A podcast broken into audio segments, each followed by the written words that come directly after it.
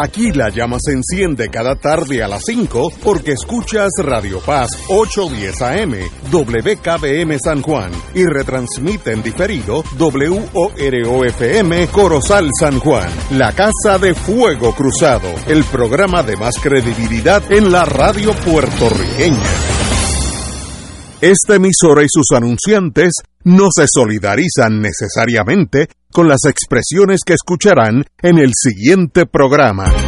Son las 5 de la tarde, hora de escuchar Fuego Cruzado, el programa de más credibilidad en la radio puertorriqueña, en las voces de Ignacio Rivera y sus panelistas invitados con su discusión política dinámica e incisiva de los acontecimientos más importantes del momento.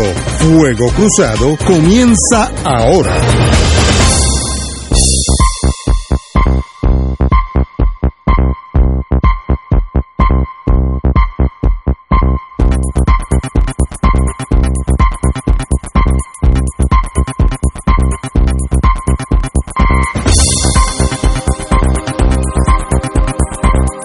Muy buenas tardes amigos y amigas de Fuego Cruzado. Hoy es miércoles santo, como diríamos aquellos que somos cristianos, miércoles santo, y tenemos en la línea, como hoy no está aquí presencialmente, pero está aquí en su espíritu, don Héctor Richard. Muy buenas tardes.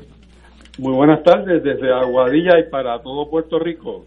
Oye, desde que, desde que tú le pusiste ojos a Aguadilla, hoy me enteré que el aeropuerto abrió, desde que te fuiste para allá lo abrieron por ti. pues qué bueno, eso son buenas señales para esa zona. bueno, también tenemos, hoy tenemos un, invitado especial, como sabemos todos, estamos en la Semana Santa, un día, como dije anteriormente, es la semana para todos los cristianos, y hemos invitado y nos hacemos, tenemos un privilegio de tenerlo aquí con nosotros por, por la vía telefónica, el Monseñor José Antonio Vázquez, mejor conocido como Padre Tito. Muy buenas. Monseñor, un, privilegio que esté con nosotros por primera vez. Estoy seguro que no estamos en la, eh, no será la última. Eh, Gracias por la invitación. Estoy a sus órdenes. Eh, aquellos que no somos duchos en ese mundo de, de, la religión, díganos por qué esta celebración es importante para los cristianos, como todos nosotros. Bueno, antes de entrar en aspectos de teología, Ajá. Yo lo que quisiera es entrar en unos aspectos básicos de antropología. Diga usted. Somos nosotros, los seres humanos, los que podemos celebrar y darle un sentido al tiempo y al espacio para pensar en otra vida y desde la experiencia de esa otra vida transformar esta.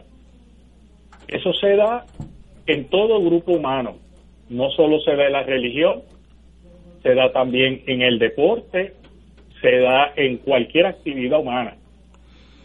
Segundo, que nosotros heredamos de los hermanos mayores en la fe, el pueblo de Israel, la concepción sagrada del tiempo y sobre todo la concepción de que nosotros buscamos, pero Dios se comunica. Entonces, cuando ya el lenguaje religioso, religión, viene del latín religare. El prefijo re, volver a ligar, a mezclar. Por eso las religiones son mezclas y por eso que se habla de las grandes religiones en el mundo. Wow, interesante. Entonces, cuando el ser humano, desde el tiempo y el espacio, experimentan el límite, el límite se llama sufrimiento y muerte, empieza a preguntarse, y los hermanos mayores en la fe, el pueblo de Israel, nos enseñaron que uno busca a la trascendencia y del más allá se revela, se manifiesta Dios. Y ese es el acontecimiento pascual que le decimos. Y Pascua es el paso de Dios por nuestra vida.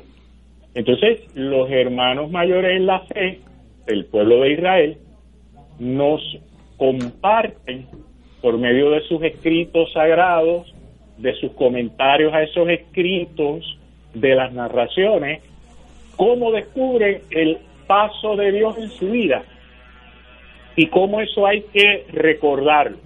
Por ejemplo, usted celebra su cumpleaños usted celebra el aniversario de matrimonio, celebra el aniversario de cuando su clase se graduó. Y como decía el español Valle Inclán, en última instancia, todo es memoria. Entonces, nosotros los cristianos le decimos a esas memorias histórico-salvíficas, porque en la historia entra nuestro Dios para salvar. Entonces, al igual que el pueblo de Israel celebra la Pascua, pues nosotros que recibimos de ellos una gran formación, tenemos una celebración que le decimos Pascua. ¿Por qué le decimos Semana Santa y o Semana Mayor? Le decimos Semana Santa porque hacemos un alto al tiempo, cogemos una semana, porque en el relato sagrado del Génesis la creación se dio en siete días. Y segundo, porque el pueblo de Israel, cuando celebra la Pascua, la extensión cronológica de esa fiesta son siete días. Así que nosotros estamos heredando la concepción del tiempo, la concepción de lo sagrado, y entonces le añadimos nuestro ingrediente especial, que es Jesús. Entonces, si tenemos eso claro, podemos hablar de lo que usted quiera.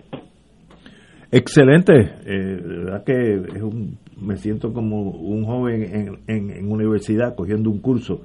En torno a el cristianismo, ¿por qué esta celebración en Puerto Rico es tan importante? Y en el mundo cristiano, ¿no?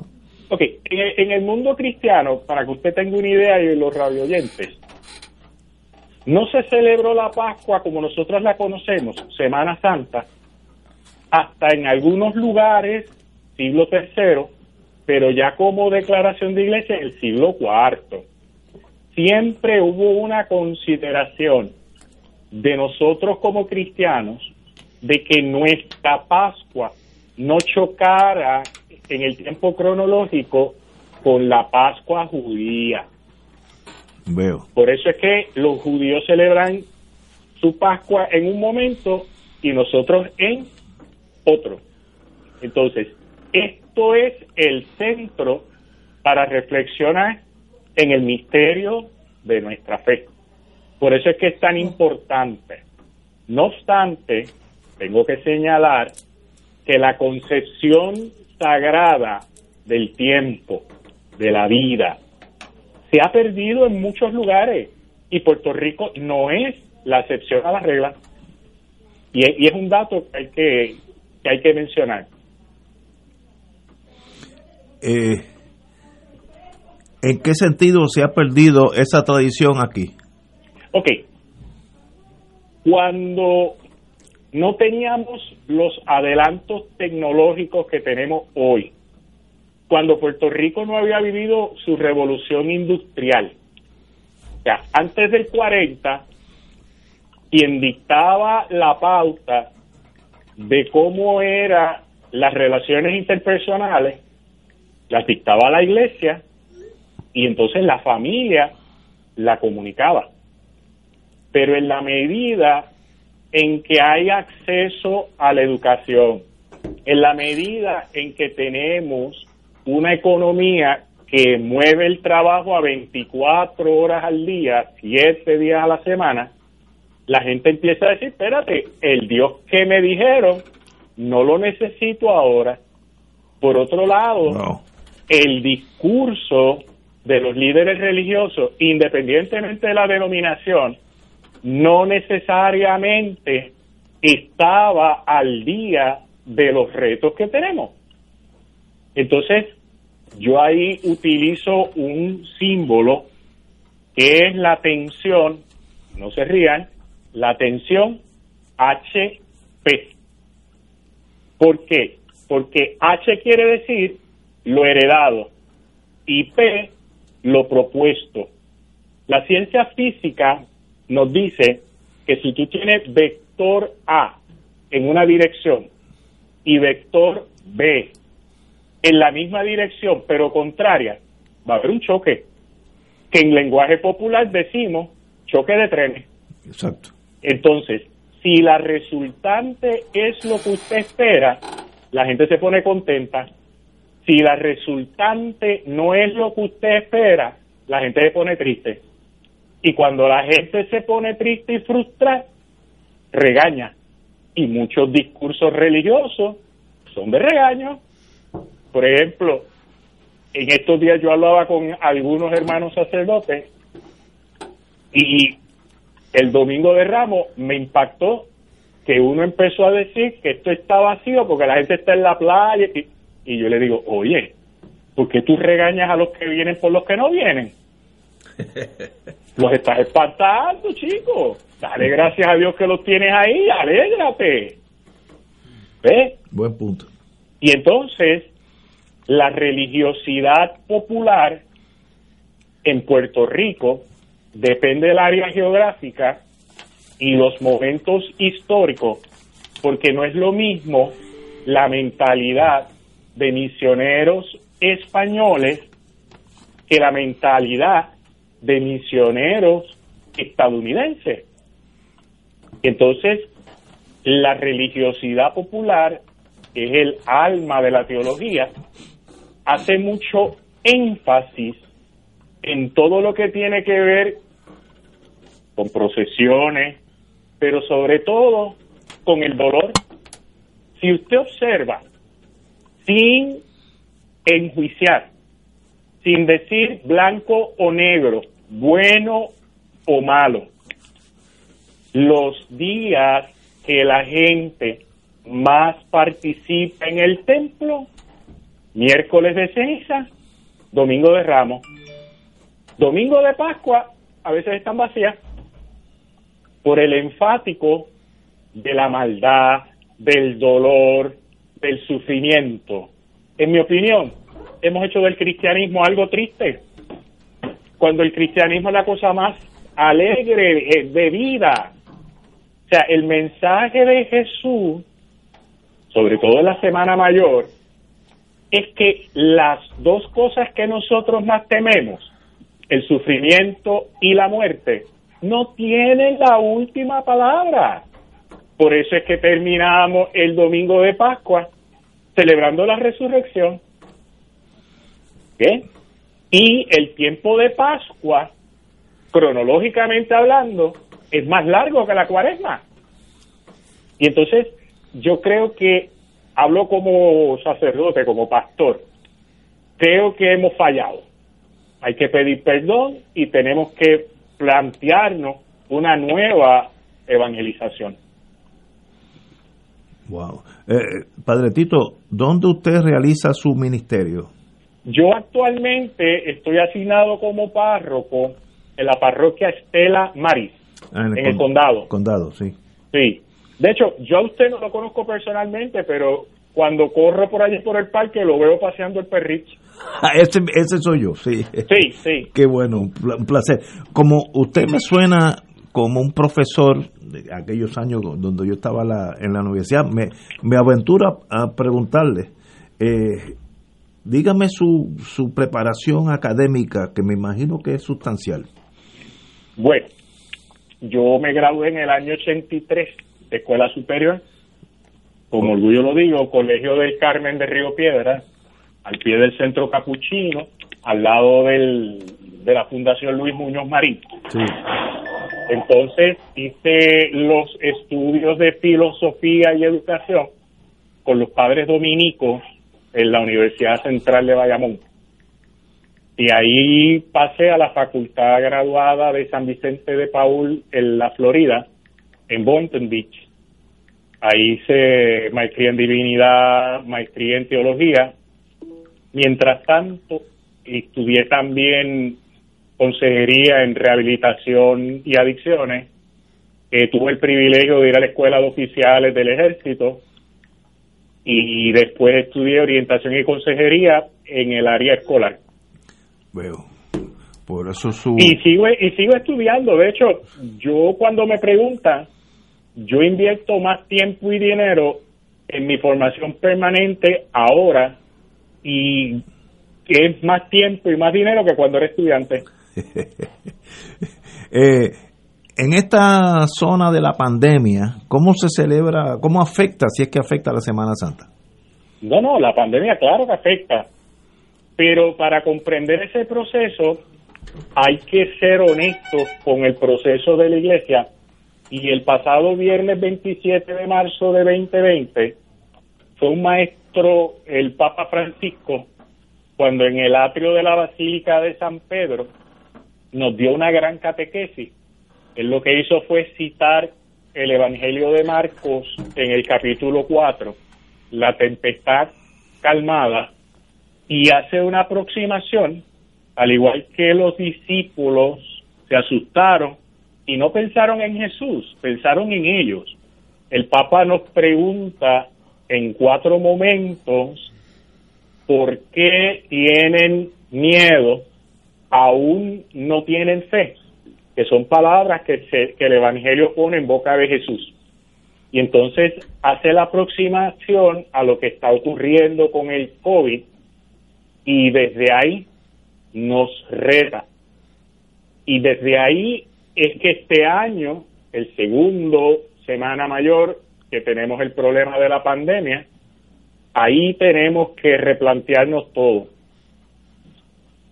Afecta, claro, porque la experiencia de encuentro tan importante para la experiencia religiosa no se da como antes, pero de nuevo, conflicto entre lo heredado y lo propuesto. Que no tengamos encuentro físico presencial no quiere decir que no tenemos las redes sociales. Y ese es uno de los grandes retos que tenemos. Por ejemplo, nosotros tuvimos una celebración que amos en, en Facebook y en las redes sociales y en un momento la máquina estaba registrando sobre 5.000 personas cuando el templo de ninguna manera aguanta eso. Correcto. Pues entonces, en vez de ver el vaso medio vacío, verlo medio lleno y recordar que toda situación tiene una solución y es oportunidad de crecimiento. ¿Eh? Excelente. Don Héctor Rachel, usted tiene la palabra. Como no, buenas tardes, Parecito. Buenas tardes, licenciado. Cuando ayer en las noticias decían que Aguadilla, vientos de 32 millas, yo decía que santa envidia. Así mismo, así no estamos ahora. Estoy en medio de ese viento, por eso estoy medio escondido para que no salga por el teléfono ah, que hace. Eh, pues es un placer conversar con usted, ya que usted es mi párroco. Y en parte estoy responsable porque no haya tanta pena en los himnos en la iglesia, porque claro vivimos una una fe adulta. Sí. Y, y quisiera por ese por ese lado que usted orientara la, la audiencia de Radio Paz.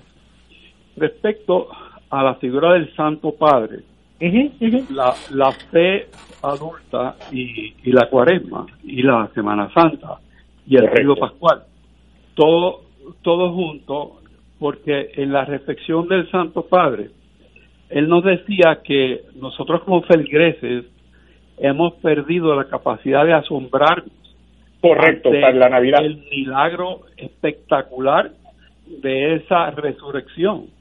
Y nos quedamos en el miércoles de ceniza y el domingo de Ramos.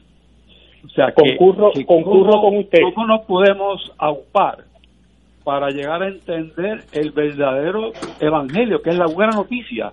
Correcto. De nuevo, para dar una respuesta con argumentos religiosos o teológicos, vamos a utilizar un principio antropológico. Gloria Estefan, ¿te acuerdan? Claro. Ella estuvo al borde de la muerte y de quedar cuadraplégica en un accidente. Y cuando Dios le dio el privilegio de salir, escribió Coming Out of the Dark, que es una canción preciosa y cómo ella narra su experiencia de vulnerabilidad y se mueve de la oscuridad a la luz. Entonces, yo voy a utilizar ahora la tesis de un maestro de espiritualidad holandés ya fallecido, Henry Nowen. Henry Nowen, en su obra El sanador herido, dice que somos vulnerables, pero nuestra vulnerabilidad no la podemos manejar desde la oscuridad, sino que nuestra vulnerabilidad la tenemos que llevar a la luz de la vida. Con este principio, si vemos los evangelios, después de los encuentros y diálogos con sus discípulos, mi maestro Jesús, con quien más participó, fue con los enfermos. Lo que más hizo fue sanar.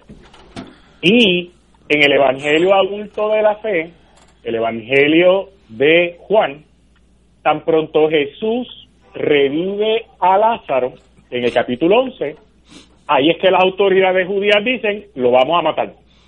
Entonces tenemos choque de trenes. Entonces, ¿desde donde yo interpreto la vida? Desde el dolor, desde el sufrimiento, desde la enfermedad. Eso es el fatalismo. De hecho, después de la Segunda Guerra Mundial, en Alemania, la filosofía fatalista con Feuerbach corrió, pero los mismos alemanes se dieron cuenta de que eso no era lo correcto y míralo donde están ahora. Entonces, es un reto nosotros decir, me voy a quedar en el sufrimiento y la muerte o me voy a mover a la vida. Y entonces, ahí también está el modelo religioso que se nos comunica. Y entonces está también los elementos de la cultura. Hay culturas que han sido sumamente heridas, sumamente maltratadas. Y entonces, si el modelo religioso se solidariza con esa cultura en la perspectiva de ver todo a través del dolor, no hay oportunidad de crecer. De hecho, los profesionales de la salud mental te dicen el proceso de sanación del interior está en función de cómo puedes ventilarlo al exterior. Y la resurrección no es otra cosa que decir Jesús es el Señor. En el momento histórico en que eso se da, decir Jesús es el Señor es jugarse la fría, porque los romanos decían César es el Señor. Así que el cristianismo es revolucionario. Y revolucionario porque Jesús resucitó.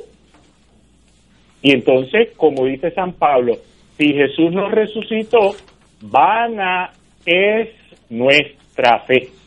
Y hablando de eso, el Papa Francisco dice que hay gente cristiana que tiene cara de avinagrados, porque no conocen lo que es la resurrección. Pero de nuevo, la resurrección en la experiencia religiosa es un proceso. Y los procesos, una vez que se inician, no se deben abortar, deben vivir una escala evolutiva para bien. Padre Tito, ha sido un privilegio tenerlo a usted, a usted un, día como hoy. Eh, quiero conocerlo personalmente, eso lo haré vía Héctor Richard, porque de verdad sería un privilegio para mí estar con usted un ratito y hablar de, de, de esas cosas bonitas de la vida. Un privilegio, Padre, un privilegio para nosotros. Bueno, que Dios les dé mucha salud y feliz misterio pascual. Celebren el paso de Dios por su vida.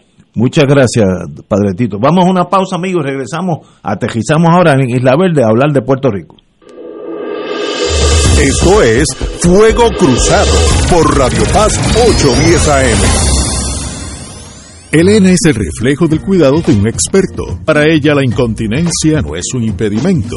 Nuevos pañales Tena Slip Ultra y toallas húmedas con tecnología ProSkin, exclusiva de Tena, con componentes que cuidan y protegen la piel de los adultos para mejorar así su calidad de vida. El cuidado de un experto se nota y se siente en la piel. Solicita muestra gratis en tena.com.pr o llamando al 787 509 7307. Fuego Cruzado está contigo en todo Puerto Rico. En Autos Vega Ford de la Avenida Kennedy tenemos lo que buscas, como la nueva F-150. En Autos Vega Ford la tenemos. La espaciosa Explorer. En Autos Vega Ford la tenemos. El poderoso Mustang. En Autos Vega Ford lo tenemos. Modelos familiares como Edge, Escape y EcoSport. Unidades todoterreno como la nueva Bronco, Bronco Sport y Ranger. En Autos Vega Ford las tenemos. El Ford que buscas en Autos Vega Ford lo tenemos. Autos Vega 782-4030. Tu líder Ford en San Juan. De todo un poco, con Manolo Almeida, el más ameno en tus mañanas por Radio Paz 810 AM, de martes a viernes a las 9 de la mañana. Notas positivas, salud, ambiente, negocios y entretenimiento. De todo un poco, martes a viernes por Radio Paz. ¡Estamos vivos! Ser rotario es vivir la alegría de servir a los demás, a la vez que cultivas la amistad y el compañerismo sin límites y descanso. Mensaje del Club Rotario de Río Piedras. Y ahora continúa Fuego Cruzado.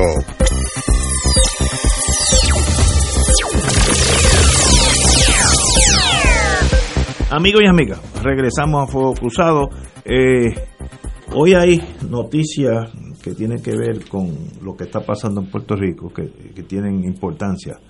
Eh, hace unos dos o tres días, yo estuve, estuve oyendo por la radio, el martes, para, bueno, eso fue ayer, no, sí, ayer, el jefe del FBI, Rafael Rivier, indicó en torno al caso de Mayagüez que tanto el alcalde como el ayuntamiento eran víctimas del esquema de Eugenio García eh, pero hoy cambia la escena porque la Fiscalía Federal, hablando por el fiscal federal, U.S. Attorney, eh, Muldrow, Stephen Muldrow, eh, no responde si investiga o no al alcalde de Mayagüez, José Guillermo Rodríguez. Eh, aquí dice que Stephen Muldrow, estoy leyendo, no respondió hoy, miércoles, si el alcalde José Guillermo Rodríguez es investigado luego que se agestaran a sus asesores. En otras palabras, eh, y cito de nuevo al fiscal, de mi punto de vista, cualquier persona que está en esa posición, está hablando del alcalde, del alcalde, de manejar fondos federales, estatales o locales, tiene una obligación de investigar qué se va a hacer con ese dinero.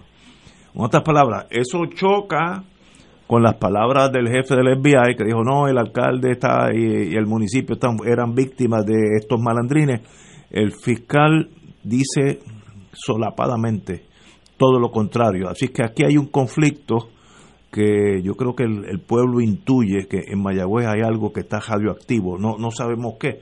Pero con esta contradicción de las dos agencias federales que tienen que ver con las acusaciones del FBI y la Fiscalía Federal something is wrong, algo, algo aquí no está cuadrando. ¿Qué tú crees, señor secretario de Justicia? Yo pienso que, que las cosas son correctas las dos. Que el, el secretario, digo, no secretario, sino el fiscal federal nunca va a admitir o a negar que está o no investigando a alguien. Eso es típico en el mundo eh, de law enforcement. La postura del agente a cargo del FBI en Puerto Rico chocó eh, con lo que uno espera, porque normalmente dicen no estamos afirmando ni negando que estemos o no investigando. Y aquí la postura fue el alcalde y el municipio son una víctima. Pero no dijo que no lo estaban investigando.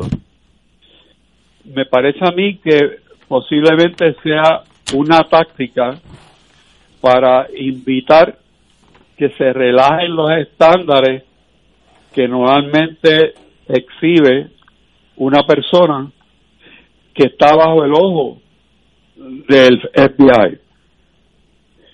Y puede ser una forma muy astuta para decir que vamos a sacar los ratones de la cueva. Y eso hasta cierta medida está pasando en este momento. El supuesto silencio hermético de parte de, del municipio no es un silencio como tal, sino un silencio sordo.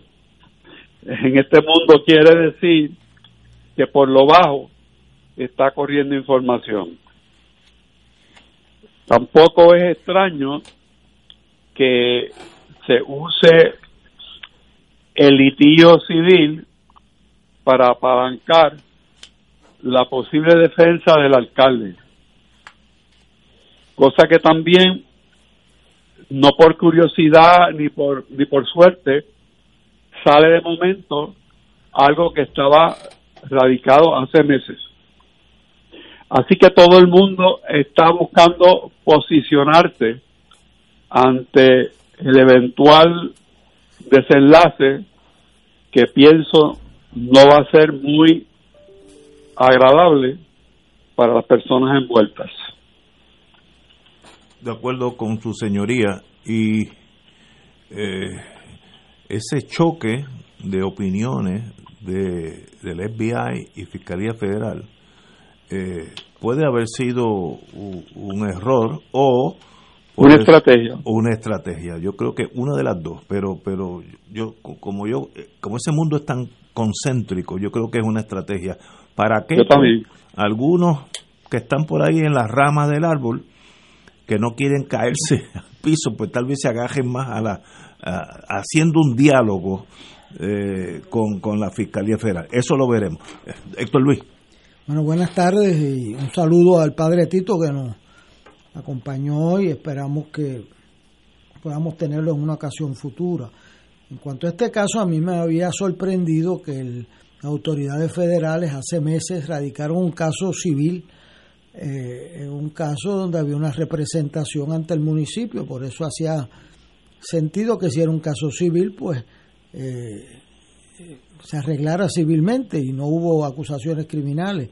Si hubieran habido acusaciones criminales hace seis meses, no estaríamos aquí discutiendo este caso eh, en la forma en que lo estamos discutiendo. Así que, eh, primero, eh, uno no debe asumir informaciones sobre criminalidad si no tiene evidencia. el FBI ha dicho una categorización que son los que están investigando y el FBI fue sumamente, el, fiscal federal sumamente más cauteloso en hacer aseveraciones. Ha habido excepciones, el FBI y el FBI eh, y, el, y, el, fiscal federal han hecho declaraciones del Departamento de Justicia eh, exonerando al gobernador cuando había investigaciones, o sea que ha habido sus excepciones. En este caso dijeron que era la víctima el municipio, eh, no han dicho lo contrario, pero fueron mucho más cautelosos. El Departamento de Justicia comienza a investigar por la carta de un legislador, ahí tiene que tener sus cuidados, ¿verdad? Porque todos los legisladores responden políticamente a su eh, colectividad y van a mandar cartas sobre todos sus adversarios políticos. Ante, deben cotejar si esa afirmación que hace un legislador tiene base fáctica para iniciar una investigación, eh, máxima cuando hay acusados que bajo el caso de Sánchez Valle no pueden ser acusados bajo los mismos hechos eh, en el tribunal local, ¿verdad? Si están en el federal. Así que mi consejo es ser cautelosos como eh, antes de llegar a conclusiones y no juzgar personas a base de inuendo. Este es un caso muy difícil pues eh, representan fondos públicos donde se hipotecaron 9 millones, tampoco son 25 mil dólares, 29 millones. y, y, el hecho, pues, eso va a tener consecuencias, no tengamos duda. Eh, una es que sean consecuencias criminales, las cuales yo creo que ya se han radicado. Eh, otra, pues, son consecuencias de responder por esos fondos, los cuales hay que uno asumir la responsabilidad que le toca y otras son las consecuencias políticas. Son los tres ámbitos y esos tres ámbitos hay que manejarlos con mucho cuidado sin llegar a conclusiones antes de tiempo. Y eso es lo que yo creo que es lo que se aconseja. Y fíjese que los que podíamos concluir una cosa en el día de ayer, hoy hay una declaración que trae Ignacio que eh, desnivela esa declaración del día de ayer en un tono eh, hay que tener cuidado de no politizar las instituciones puertorriqueñas, este, porque lo radica un legislador eh, por X o Y razón, tiene que ver si eso, el secretario de Justicia, si tiene base para iniciar una investigación, fuera de lo que ha hecho y ha ocupado el campo el FBI y la Fiscalía Federal. Así que cautela en no, en no invadir campos que ya están ocupados, porque no pueden hacer acusaciones dobles sobre los mismos hechos. Si el FBI y la Fiscalía Federal, como le diría Ignacio en otros tiempos, get your act together. O sea, uno no puede darle al pueblo de Puerto Rico dos versiones que se saluden de lejos una de otras porque confunde al, al pueblo puertorriqueño y ciertamente a las personas directamente afectadas por esas declaraciones, pues les crea gran incertidumbre. Así que primero los federales que se pongan de acuerdo uno a los otros, los dos hablan inglés y están en el mismo edificio, este, y el pueblo de Puerto Rico espera que digan consistentemente una sola versión. Eh, yo creo que aquí hay varios, varios aspectos que profundizan el enigma. Uno es el, el silencio absoluto del alcalde. Eso no es lo normal. Mire, voy a partir de la premisa que él es totalmente inocente, víctima. Voy a partir de esa premisa. Pues mire, mire, en este caso lo que yo sé es esto, a la prensa, y se acabó.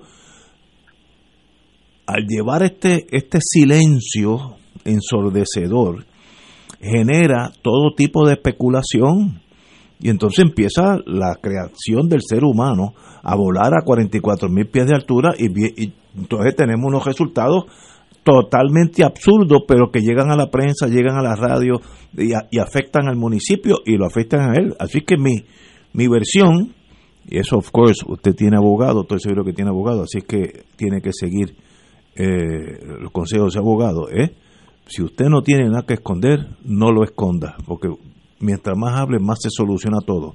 Eh, y si tiene algo que, esconder, pues para eso está la quinta enmienda y no tiene que decir nada. Usted que escoge entre esas alternativas. Pero el silencio no me suena lógico. Usualmente los políticos pecan de hablar mucho y a veces se incriminan porque a veces hablan, en vez de 100, hablan 125% y se inventan unas cosas y el gobierno federal eh, sigue lo que tú dices en la radio. A mí me consta en, mi vida como abogado. Si, si un político dice que 2 y 2 es 4, de aquí a año y medio, cuando lo tengan allí en, el gran jurado, le enseñan esa, esa mire, 2 y 2 es 4, usted lo dijo este abril, eh, mayo 31 del, del 2021, a las 5 de la tarde. Mira aquí, oiga esto. Así que, si no hay nada que esconder, no lo esconda eh, y eso es un consejo más bien con unos añitos que llevo en este mundo. y también el aspecto de haber dado en garantía, en prenda, propiedad del municipio, que ahora procede la ejecución, igual que si usted que me está oyendo no paga la hipoteca de su casa, viene el banco con mucha pena, lo emplaza y se queda con su casa, a la larga lo lanza a la acera, literalmente, si, no, si usted no se va. Eh, vamos a asumir que ahí no hay no hubo malentendido o delito alguno, pero no es una práctica sabia del municipio. Eh, usted está hipotecando propiedad que usted es el alcalde y usted eh, lleva 28 años ahí, por tanto tiene cierto seniority, pero esa propiedad del pueblo mayagüezano no, no es de usted ni del municipio, es del pueblo. Caso feo, como, como ahora el, el que tiene, el que hizo el préstamo con mucho derecho, y si va al tribunal va a ganar el caso. Yo le presté dos o tres, eran más de eso, millones de dólares, no me han pagado, eh, ejecuto la propiedad. Y donde estaba el centro de deporte, pues hago una urbanización. Y se acabó el centro. Y hay otro que creo que era el, el, hospital. ¿Cómo, ¿Cómo alguien va a ejecutar un hospital? Pues mire, lo privatizan y, el hospital, en vez de Hospital Regional de Mayagüez, se llama Hospital Rivera. ¿Sabe? Eso no es buenas prácticas. Y eso acorrala en cierta forma el alcalde de Mayagüez, que haber ganado por 28 años quiere decir que es buen alcalde en muchos sentidos, porque si no hubiera, hubiera perdido hace muchos años. Así que algo estaba haciendo bien, pero eh, a veces, como dice, me decía eh, mi papá, lo más importante es la vida, es saber llegar y más importante aún, cuándo irte.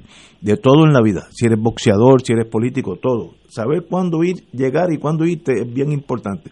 Me da la impresión que va a terminar con esta mancha, estas dudas que están ahora mismo corriendo. Y mientras más se esclarezcan, mejor para usted. Eso es mi consejo como amigo. ¿Alguno de ustedes tiene algo más sobre este tema? Vamos a una, vamos una pausa. Seis menos cuarto, amigo. Fuego Cruzado está contigo en todo Puerto Rico.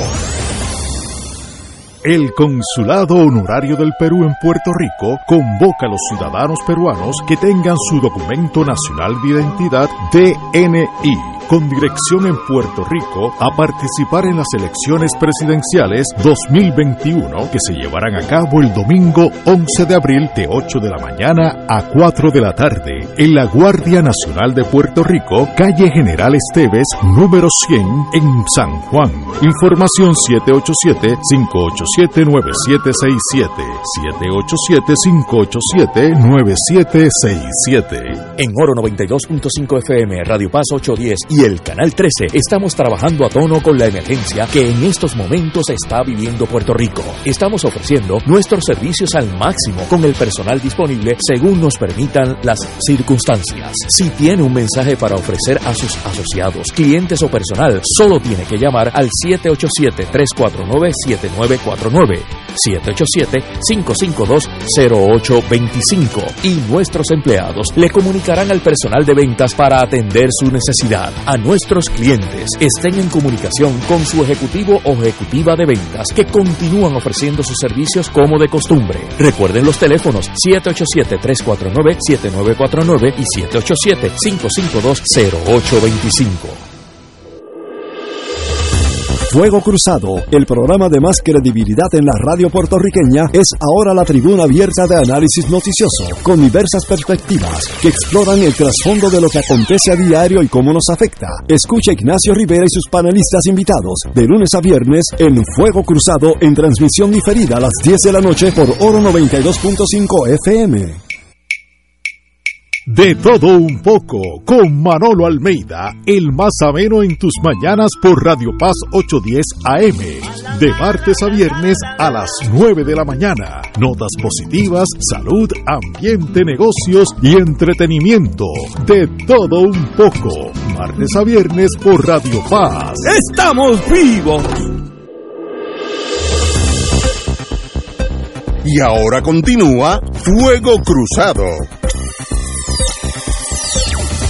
Amigos y amigas, eh, como todos sabemos, en estos días eh, el juez Cuevas, Anthony Cuevas, que de paso muy buen juez, muy muy pausado, sabe lo que está haciendo, controla la sala, mantiene el espíritu siempre calmado, que eso es importante en un juez, determinó que la solicitud eh, de Natal con T, cuestionando la validez de la elección en San Juan por el precinto famoso 77, Cadao Candela, ese, ese muchacho precinto, eh, no procedía ya que no había visto pruebas que probara fraude, acción ilegal, etcétera, etcétera, meras conjeturas.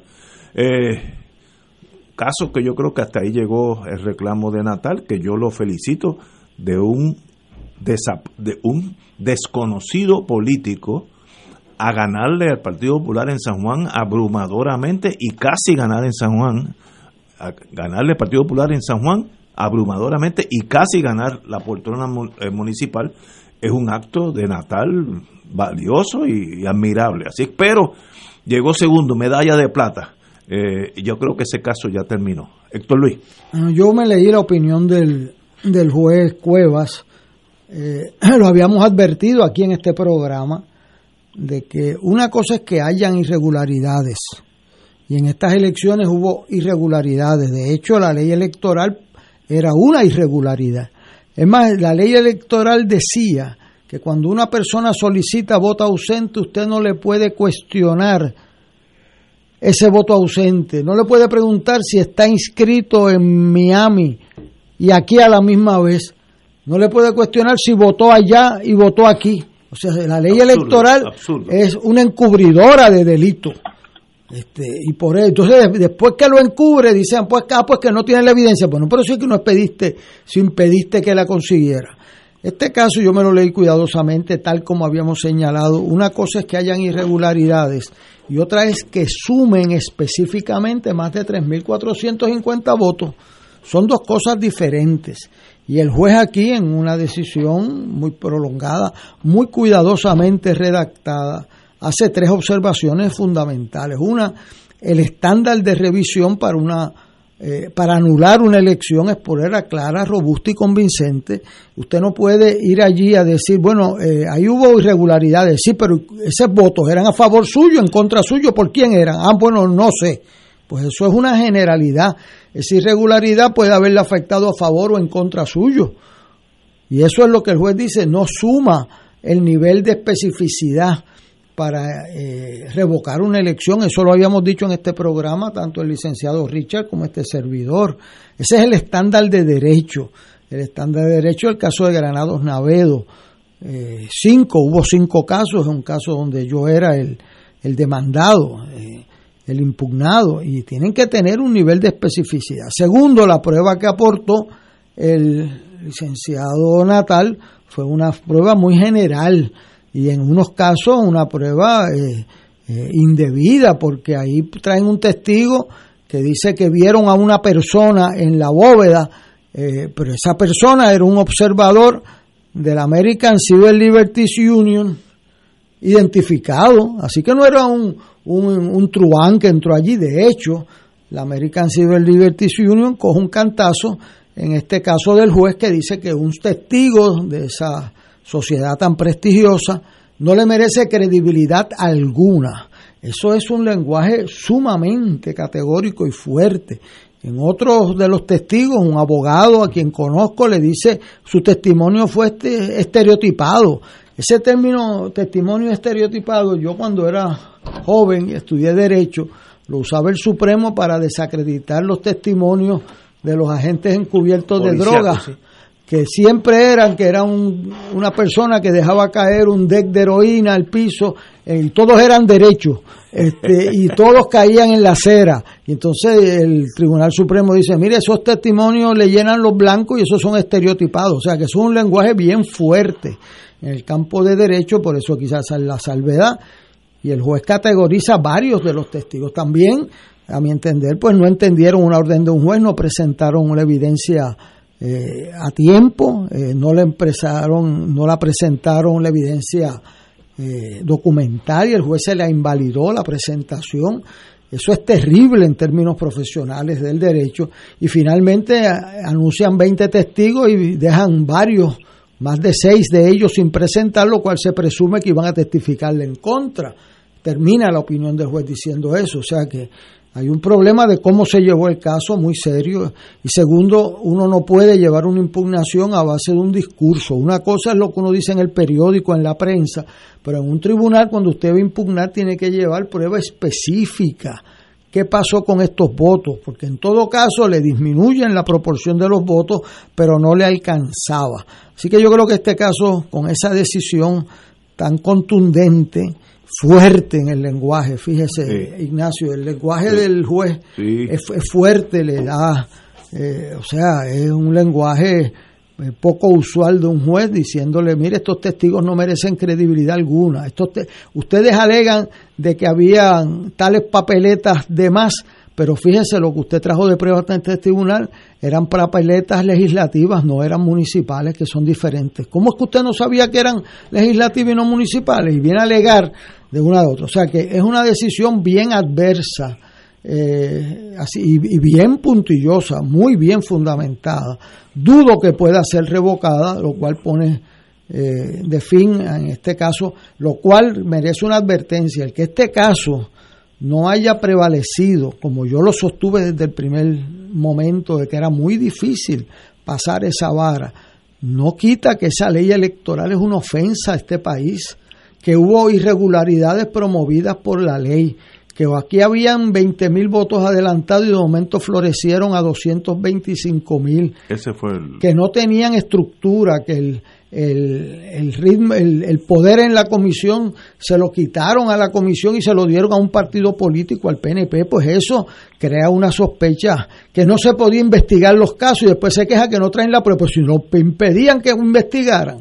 O sea, no se puede cantar y llorar a la misma vez como hace la ley. Así que no vaya a interpretarse que la desestimación de este caso, que yo entiendo que está muy bien fundamentada, conlleva la validación de la ley. Por el contrario, las irregularidades le quitan legitimidad a quien yo creo que ganó debidamente, sabe Dios. Romero le quita legitimidad innecesariamente a los que ganaron, pues entonces queda la duda si ganaron de verdad o no. Y por eso las leyes electorales deben ser neutrales, y que gane el que tenga los votos. Si ganó Romero, que se le reconozca su victoria. Pero entonces ahora empieza esa duda. Y esas, esos votos que llegaron de más, ¿de dónde salieron? Pues eso lo tiene que la legislatura averiguar. Si Natal llevó el caso mal y dijo, mira, hay 278 papeletas legislativas, este, y eso impugna la, elección de un alcalde. Pues son papeletas diferentes. Eh, eso, eso no pasa. Eso es irrelevante si hubo. Bueno, puede ser relevante en el sentido del ambiente. del, sistema que no funcionaba. Que, pero, pero no te va a dar la elección porque tú necesitas los votos para ti. Son 3.400 votos. Es mucho. Es, mucho. Eh, o sea que, pero que la ley está mal, que produjo elecciones irregularidades, eso es correcto y yo creo que la legislatura tiene que abrir vistas sobre lo que pasó aquí en el año 2020 y sobre esa ley electoral, y en ese es el foro correcto. Así que eh, eh, me da mucha pena de que el juez haya tenido que pasar y el pueblo de Puerto Rico esta incertidumbre, y el más afectado de todos, contrario a lo que piensan, es el alcalde electo. es el alcalde electo porque tiene que estar en el tribunal peleando su elección y siempre se va a quedar una duda si fuera un sistema respetable, el que gana tiene los votos y a gobernar se ha dicho que mucha falta que hace. Así que también es un reconocimiento al esfuerzo que hizo el licenciado Natal encaminando, convenciendo a la gente en San Juan de, que había una tercera alternativa eh, que tenía credibilidad ante el pueblo. De hecho, no se le dio en ninguna encuesta una esa posibilidad que salió fundar Horse, como dirían en, en, otro, en otro sistema eh, y eso pues hay que reconocerlo. Eh, pero ahora veremos un nuevo cuadro con este multipartidismo que hay en la legislatura, pero eh, medalla de plata, dijo Ignacio, yo creo que él hizo un esfuerzo que dio una información quizás producto de, de de las buenas intenciones o de la intención de ganar que tienen todos los candidatos, pero no tenía el, el, elemento legal, el elemento de derecho electoral para prevalecer. Estoy de acuerdo contigo. Eh, tenemos que ir a una pausa, vamos a una pausa amigos y regresamos con don Héctor Richard desde Mayagüez que ya tiene un aeropuerto que funciona. Vamos a una pausa. Aguadilla. Aguadilla, perdón, perdón. Fuego Cruzado está contigo en todo Puerto Rico. Del 19 al 23 de abril, Radio Paz celebrará el Radio Maratón Conquistando Almas con la fuerza del Evangelio.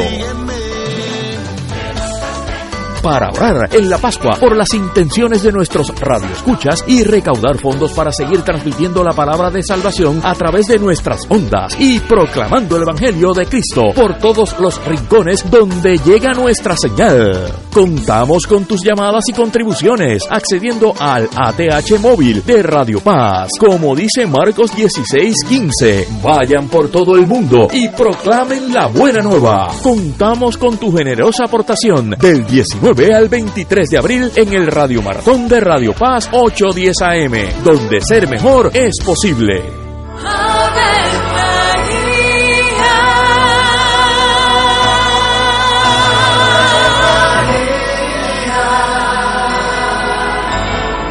El ángel del Señor anunció a María.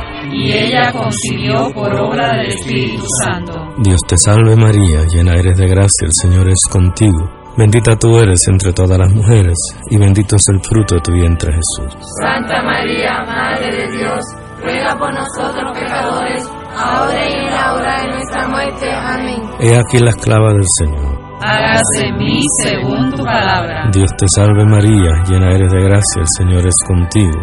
Bendita tú eres entre todas las mujeres y bendito es el fruto de tu vientre Jesús. Santa María, Madre de Dios, ruega por nosotros pecadores, ahora y muerte. Amén. Y el Verbo se hizo carne. Y habitó entre nosotros. Dios te salve María, llena eres de gracia, el Señor es contigo. Bendita tú eres entre todas las mujeres, y bendito es el fruto de tu vientre Jesús. Santa María, Madre de Dios, ruega por nosotros pecadores, ahora y en la hora de nuestra muerte. Amén. Ruega por nosotros, Santa Madre de Dios. Para que seamos dignos de alcanzar las promesas de nuestro Señor Jesucristo. Oremos.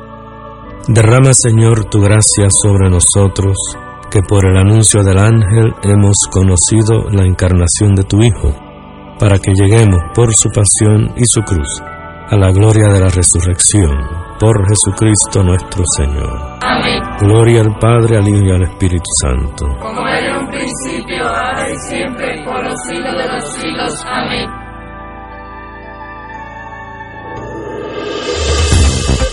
Aquí la llama se enciende cada tarde a las 5 porque escuchas Radio Paz 810 AM, WKBM San Juan y retransmite en diferido WOROFM Corozal San Juan, la Casa de Fuego Cruzado, el programa de más credibilidad en la radio puertorriqueña.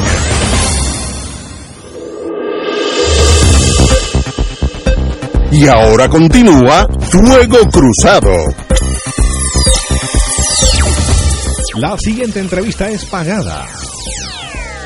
Amigos y amigas, muy buenas tardes nuevamente. Ante los tiempos que nos encontramos, y sabemos quiénes son, eh, con la pandemia del COVID-19, el acceso fácil y seguro a un especialista para el cuidado de la salud es importante. Por eso, hoy está con nosotros la amiga Brenda Pérez de Triple M para hablarnos sobre los beneficios que tienen sus afiliados para la coordinación de citas y servicios para el cuidado de salud. Eh, Brenda, muy buenas tardes. Buenas tardes, ¿cómo estás? Muy bien. ¿Puede contarnos un poco más sobre lo que es la telemedicina y cómo beneficia a los adultos mayores? Por supuesto que sí. La telemedicina es un servicio mediante el cual los pacientes pueden recibir una evaluación médica a distancia, de manera que garantiza la continuidad del cuidado de la salud con menos tiempo de espera que en la oficina del doctor. Es una manera segura y que representa mayor conveniencia por su agilidad. Esto hace que poco a poco haya ido cobrando mayor auge. Esta nueva forma de recibir servicios médicos provee algunas ventajas, como por ejemplo, disminución de los riesgos de contagio ante el COVID-19, ya que no tiene que ir físicamente a la oficina del médico. Importante. Menor tiempo de espera, como mencioné anteriormente, y acceso más fácil a sus profesionales de salud, incluyendo especialistas. ¿Cómo puedo saber yo si mi consulta puede ser por telemedicina y que no necesito atención médica presencial? Eso es una excelente pregunta. Lo primero es consultar con su médico sus síntomas o malestares para que él le pueda dar una respuesta más certera. En la mayoría de los casos, la consulta puede ser a través del servicio de telemedicina. Además, a través de este servicio puede recibir órdenes médicas de laboratorio, recetas y referidos y discutirlos luego como, como, parte de su plan de cuidado y tratamiento con su médico. Así que la exhortación es a que no espere más consulte con su médico y continúe cuidando su salud. Extraordinario. Para eh, más información, se pueden comunicar con MMM de lunes a domingo, de 8 de la mañana a 8 de la noche, al 1-888-522-0627, libre de cargos. Voy a repetir, es de 8 a 8, 7 días en la semana. Correcto. De 8, a, de 8 de la mañana a 8 de la noche, 1-888-522. 0627 1-888 522-0627 y esto es libre de cargo, así que usted está adelante si llama ahora mismo. Brenda, como Definitivamente. un privilegio tenerte aquí con nosotros. Bienvenida.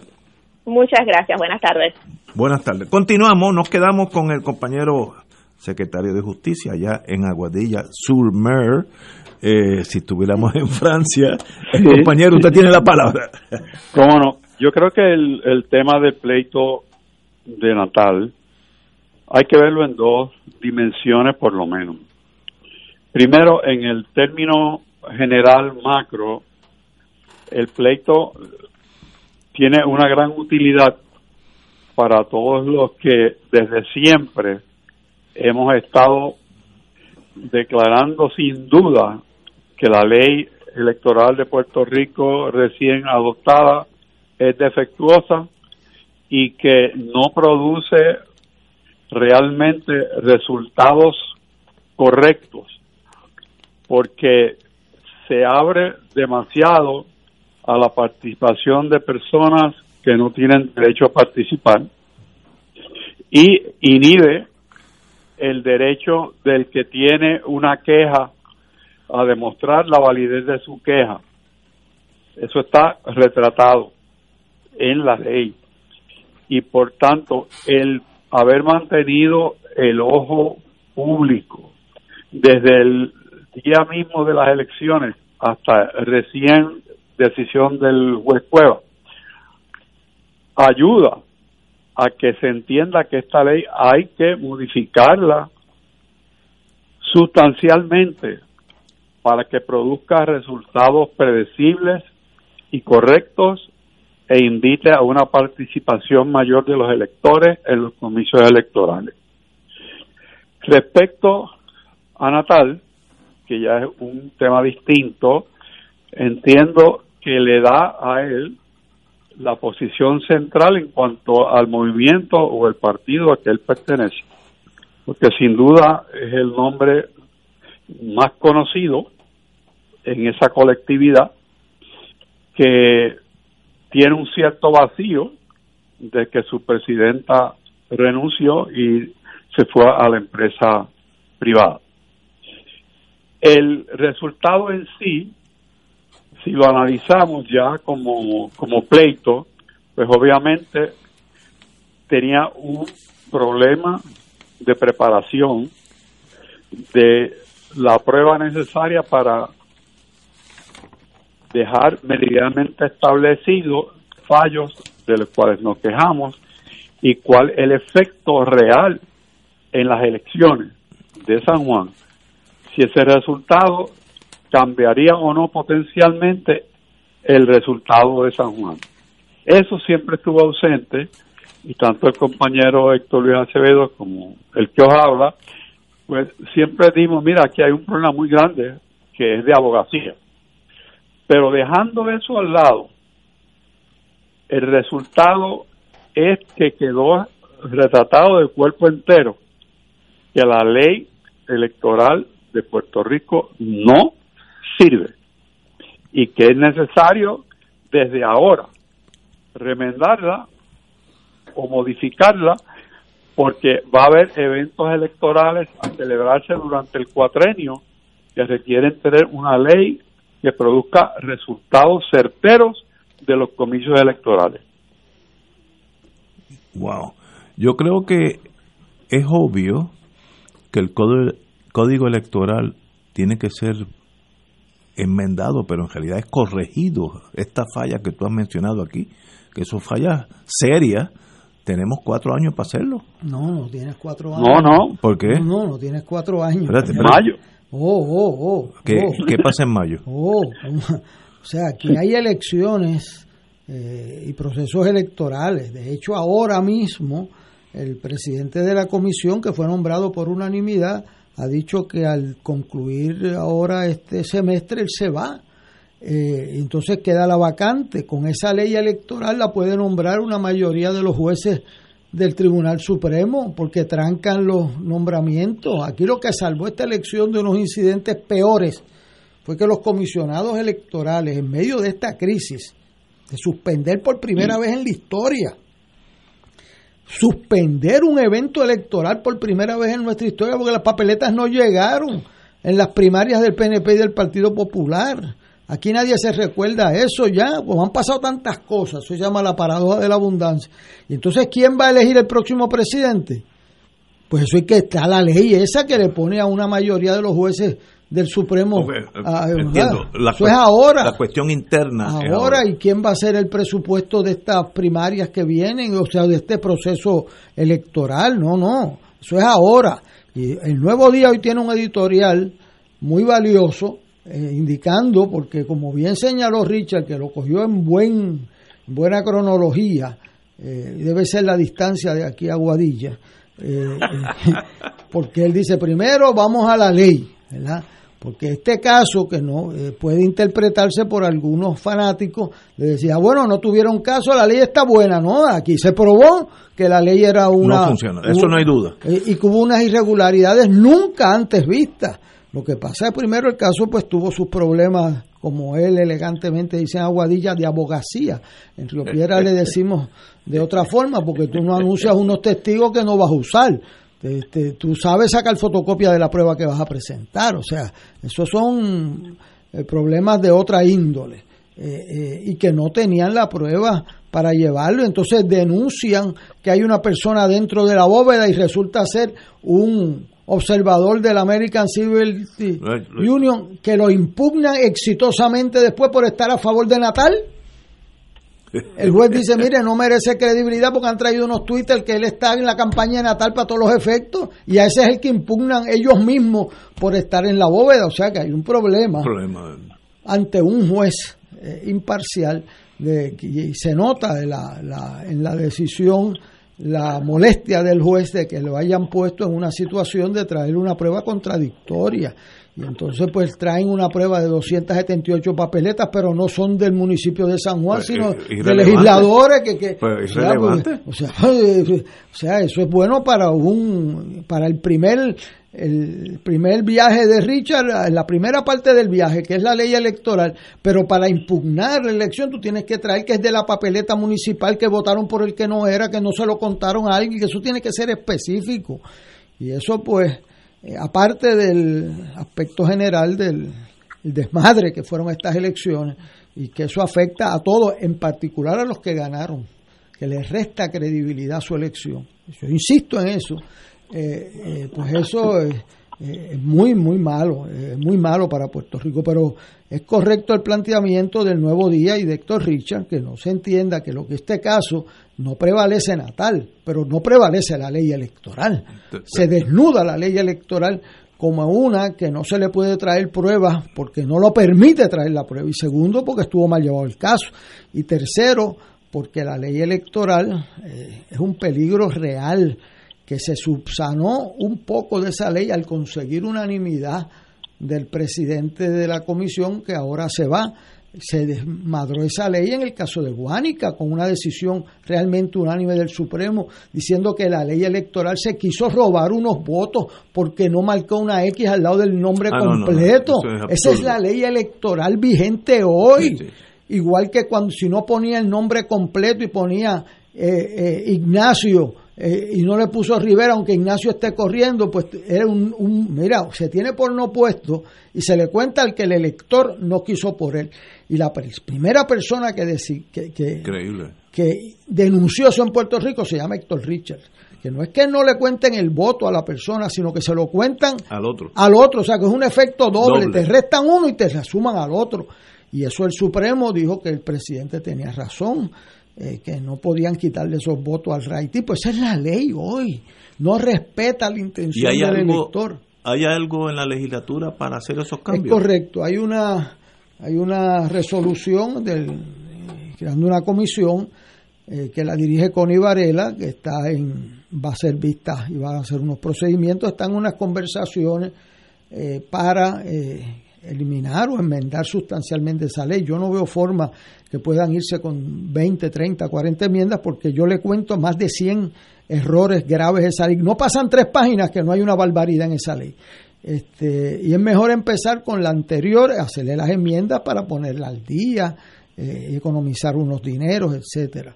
Pero eh, yo creo, y lo digo aquí hoy, 31 de marzo, el gobernador debe saber de manera contundente que no va a terminar esta sesión legislativa con la ley electoral que lo llevó a Fortaleza. Va a terminar con la que lo llevó a Washington, que era una ley electoral por unanimidad. Con esta que lo llevó a Fortaleza, que no crea él, que con el caso de Natal, con el silencio, con otros issues que hay pendientes, esto va a pasar.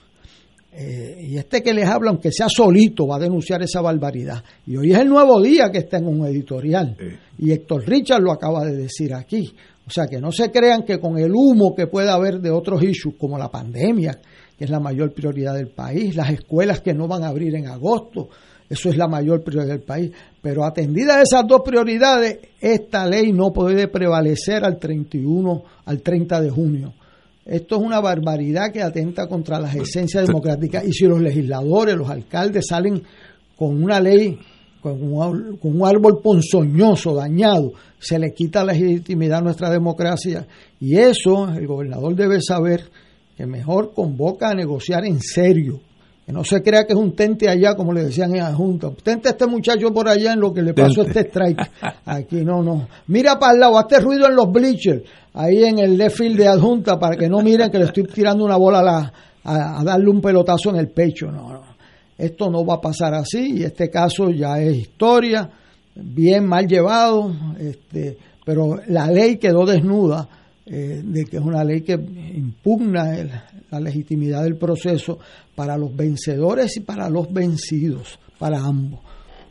Eh, si tú tuvieras que escoger entre las dos, te quedaría con la más antigua, con la, con la revocada. pero si la prefieres a la actual. Pero es que no hay duda, con esa ley ganó el PNP, ganó el Partido Popular, salieron electos los pipiolos.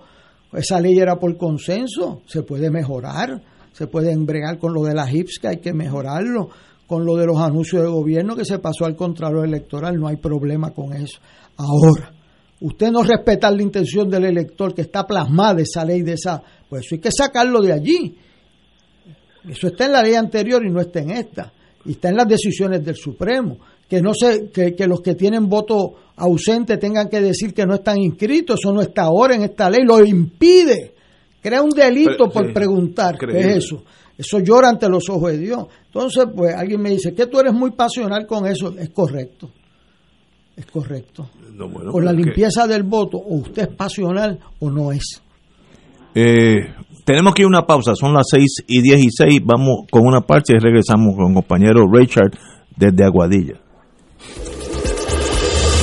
Fuego Cruzado está contigo en todo Puerto Rico. Te invitamos todos los domingos a la una de la tarde por Radio Paz 810 AM y los sábados a las 7 de la mañana por Oro 92.5 Cuidando la Creación con la hermana Lisi y sus colaboradores. Entrevista, mensajes educativos y dándole voz a grupos que ayudan a cuidar la creación en el mundo. Recuerda por Radio Paz 810 AM, una de la tarde, domingo, sábado por Oro 92.5 FM a las 7 de la mañana. Radio Paz te ofrece el mejor motivo para levantarte temprano y disfrutar el comienzo de un nuevo día de lunes a viernes con Enrique Liboy y Radio Paz en la mañana. La dosis perfecta de noticias, deportes y éxitos musicales de todos los tiempos, humor y curiosidades, calendario de actividades y tus peticiones musicales por el 787-300-4982. Conéctate con el 810 AM de lunes a viernes con Enrique Liboy y Radio Paz en la mañana.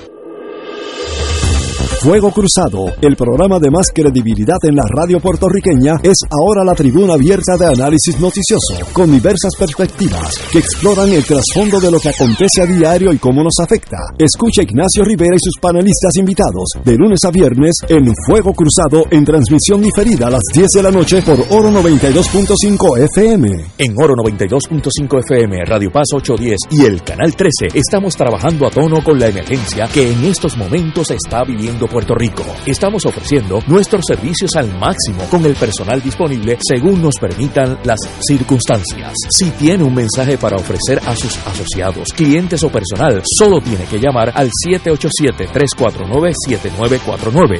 787-552-0825 y nuestros empleados le comunicarán al personal de ventas para atender su necesidad. A nuestros clientes estén en comunicación con su ejecutivo o ejecutiva de ventas que continúan ofreciendo sus servicios como de costumbre. Recuerden los teléfonos 787-349-7949 y 787-552-0825. Y ahora continúa Fuego Cruzado.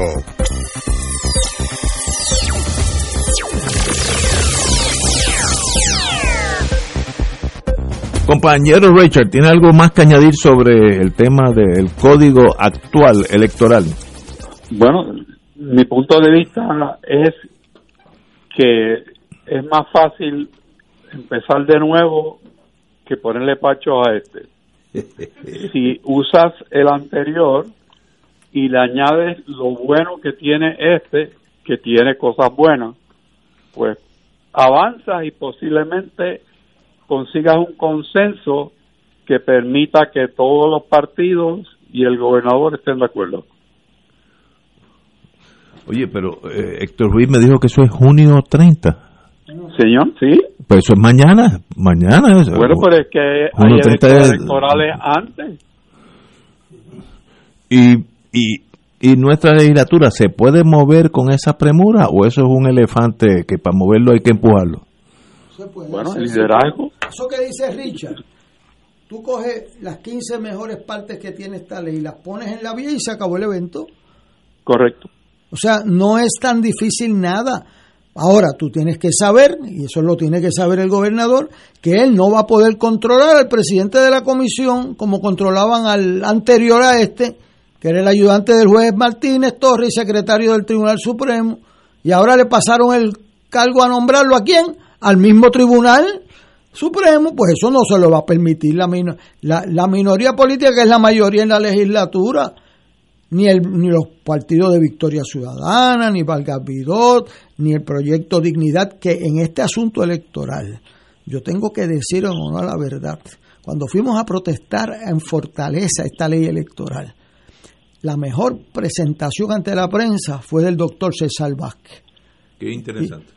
Yo se lo digo con conocimiento de que se lo dije a la licenciada Lúgaro que estaba ahí a mi lado y le dije, mire, el doctor que nos ha sorprendido. Digo, esto es el inicio de una dictadura y el proyecto Dignidad no va a ser parte de ese atropello al pueblo de Puerto Rico. Yo me quedé frío. El inicio de una dictadura de Rivera Chats lo dijo allí con nombre y apellido y yo me dije, caramba, la imagen que yo tenía a través de la prensa era equivocada. Y lo dije aquí en este programa. Sí, me acuerdo. Y yo fui allí a protestar con eso. Pues dos terceras partes del pueblo de Puerto Rico creen que esa ley electoral es un asalto a la democracia.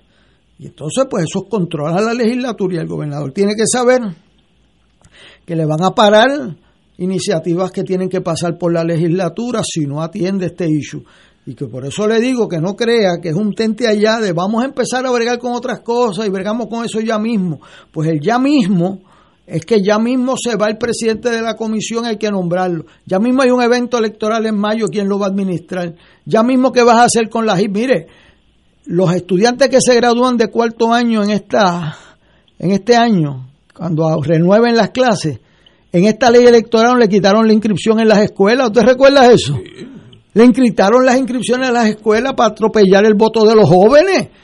Pues cuando abran esas escuelas hay que inscribir a esos muchachos porque se gradúan de cuarto año en mayo, junio, julio, porque tendrán que enseñar en verano y entonces después se nos van a la libre comunidad, como dice Ignacio, y después quién los coge y quién los inscribe. Ese es el voto más difícil de todo. Le quitan el voto efectivamente a miles de personas. O sea, esto no aguanta esperar. Eh, yo sé que hay otros issues, yo soy el primero que digo, mire, la pandemia, la vacunación, Puerto Rico está penúltimo en todas las jurisdicciones de Estados Unidos y, ahora viene un repunte de todo eso es la primera prioridad, no hay duda. Y la segunda, las escuelas, ¿qué vamos a hacer con ellas? No han hecho una remodelación de una, una sola escuela, me dijo el presidente del Colegio de Ingenieros. Increíble. Una escuela desde María para acá. Son seiscientas y pico de escuelas con la columna corta, la columna ancha, yo no sé de eso, pero sé que no pueden dar clase ahí porque se le cae la escuela a los muchachos encima. Y no han remodelado ni una, una de 600 y pico. Así que hay otras prioridades, pero que nadie se vaya a confundir, que pueden pasarnos el humo de esta ley electoral quedarse como está. Hámele dos o tres enmienditas ahí. Ah, ah, ah, ah. Es más, mire, empiece leyendo esta ley electoral. Yo la tengo en mi carro ahora Empieza leyendo desde el prólogo, que es un discurso de tribuna política para unas primarias, hasta la intención del elector, hasta el nombramiento del presidente de la comisión, hasta el rol de los partidos de minoría, hasta el voto ausente y el voto adelantado. Pues hay que sentarse. Eso no quiere decir que yo tenga toda la razón, pero usted tiene que sentarse para saber qué es ahora. Y nosotros hicimos una redistribución electoral en 60 días, nos pusimos de acuerdo en enmiendas electorales en 90 días, pues ya desde las elecciones a junio 30, que sepa que esta sesión no termina con esta ley, va a tener que llamar una extraordinaria porque le van a trancar medidas al, gobernador. Y no pueden decir ah, que sin chantaje, no, chantaje es quererse mantener una ley electoral por encima del electorado. Chantaje es querer eh, eh, eh, poner a votar gente aquí que no tienen derecho a votar y no respetar la intención del elector. Eso es chantaje. Así que, y y a la buena de Dios todo el mundo se entiende. Este país ha probado que la gente hablando se entiende, pero imponiéndonos. Estoy totalmente de acuerdo. Y lo importante para el país, para el que gane o el que pierda, es que todo el mundo sepa que ganó bien o perdió bien. Y, mañana puede ser los populares que ganen, o Victoria Ciudadana, o Proyecto de Unidad, pero que todo el mundo sepa, mira, estos fueron los que ganaron. Muy bien, y todo el mundo se queda feliz. Yo, yo estaba en en victorias y en derrotas y nunca me he cuestionado hasta en esto esta última elección es que donde hay problemas. Este recuento de de Eva Prado también me dejó eh, en el aire no no que ella creo que el, gap era unos ciento y pico de votos. 128 votos 28 eso es bien poco eso es bien poco. Yo creo que lo mínimo que se debió haber hecho es examinar la prueba por, la Cámara. Yo, concurro, yo lo dije en el periódico. Lo dije, usted en este caso, o sea, el caso de Natal, yo lo dije aquí, lo dijo Richard también, 3.450 votos, eh, eso no es, o sea, la gente cree que uno gana por un por ciento de votos, eso no es incorrecto, uno gana por un voto. Y un voto es absoluto. Usted tiene que probar que tiene 3.450 irregularidades en contra suya o a favor del otro que le ponen a usted a ganar. O sea, en la norma de derecho electoral es que generalidades no producen resultados y no cambian resultados ni quitan votos. En el caso de Vaprado son 128, hay que ver. Eso no es nada. Hay que, bueno, hay que ver. Hay que examinar lo que. Yo entiendo que la Cámara de Representantes debe nombrar un panel respetado, que no sean por, eh, o sea, que no sean miembros de la Cámara, pero como hicieron en otras ocasiones, y examinar como se hace en una vista preliminar, o se hace como hicieron en el panel de, de que hizo el presidente Méndez con Ricardo Rosselló, nombró un grupo de expertos juristas a examinar la prueba que había y esos puristas pues informaban y entonces iba a convocar la vista de residenciamiento. Y eso lo puede hacer la Cámara, yo creo que ella merece su día en corte y si no tiene prueba, no tiene prueba, acabó. Si no tiene suficiente prueba, pues, pero, pero, y si tiene, pues tienes que pues tienes que adjudicar y el, mire, yo no voté por ella, yo no voté por el rating de Guánica, pero cuando tenían razón en un voto, usted tiene que, o sea, aquí la lealtad al voto tiene que ir por encima de la lealtad al partido o al, o al candidato. Pero la Cámara determinó no examinar. Bueno, no examinar, pero lo hizo en base a que estaba activa la impugnación en el tribunal. Ah, veo. Y entonces el tribunal ahora le devuelve la jurisdicción a la Cámara. Ah, tiene que decidir. Todavía está vivo ese. Sí, yo entiendo, ¿verdad? Que tiene que la Cámara decidir si va a abrir por lo menos a una investigación preliminar que yo entiendo que es lo menos que ella merece. Y entonces, si, si el examen de eso, que es lo que hace una moción de desestimación, usted le da por buenas las alegaciones, esas alegaciones producen suficientes votos para cambiar el resultado, sí, pues vamos a abrir a, eh, una vista. Si esa de las alegaciones no se produce suficientes votos, pues queda y se acabó. Pero ese, ese día en corte, yo entiendo que no es Eva Parado la que se merece eso, es eh, nuestra democracia porque el, el, que ganó y el que perdió tienen derecho a que se cuenten los votos y el electorado tiene derecho a que le adjudiquen sus votos según fueron emitidos. Eh, antes de ir a la pausa, yo hoy vine para acá, yo salgo siempre a las 4 menos 5 por ahí, para estarse aquí un ratito preparando el programa. Y yo nunca había visto un tapón tan gigantesco como el de hoy. Empezó en la base, para mí, Isla Grande, que ahí está el centro. El centro de convenciones donde se está vacunando. Empezó ahí, yo vivo al ladito, empezó ahí y terminó en Atorrey. Sólida la avenida esta que, que desemboca en los puentes. Sólida, tres carros desde Isla Grande hasta Atorrey. Así es que yo no sé si eso se está haciendo. Eh, la meta era inocular 10.000 personas. Yo espero que lo hayan hecho, porque si no, pues yo no podré llegar a casa, porque yo tengo que pasar por ahí para llegar a casa. Eh, llegaré mañana por la mañana, pero jamás había visto, ni en, ni cuando vinieron las, las tormentas, ¿te acuerdas cuando faltaba gasolina? Nunca había visto una cosa así.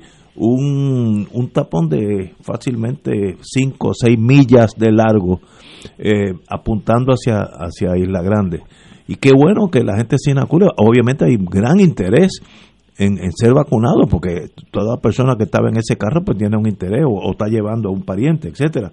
Eh, y qué bueno, si se llega a la meta 10.000 en un día, es un avance considerable. Ahora, el tapón no lo brincaba un chivo. Claro, porque es que yo no puedo entender por qué nosotros no podemos dividir las cosas pues lo hacen por orden alfabético, como se hacen las elecciones, de la A a la C en el colegio 1. Pues de la ah, A a la C, como en las elecciones o como lo hacen en el ejército también, usted no pone a todos los soldados en el mismo sitio a, disparar.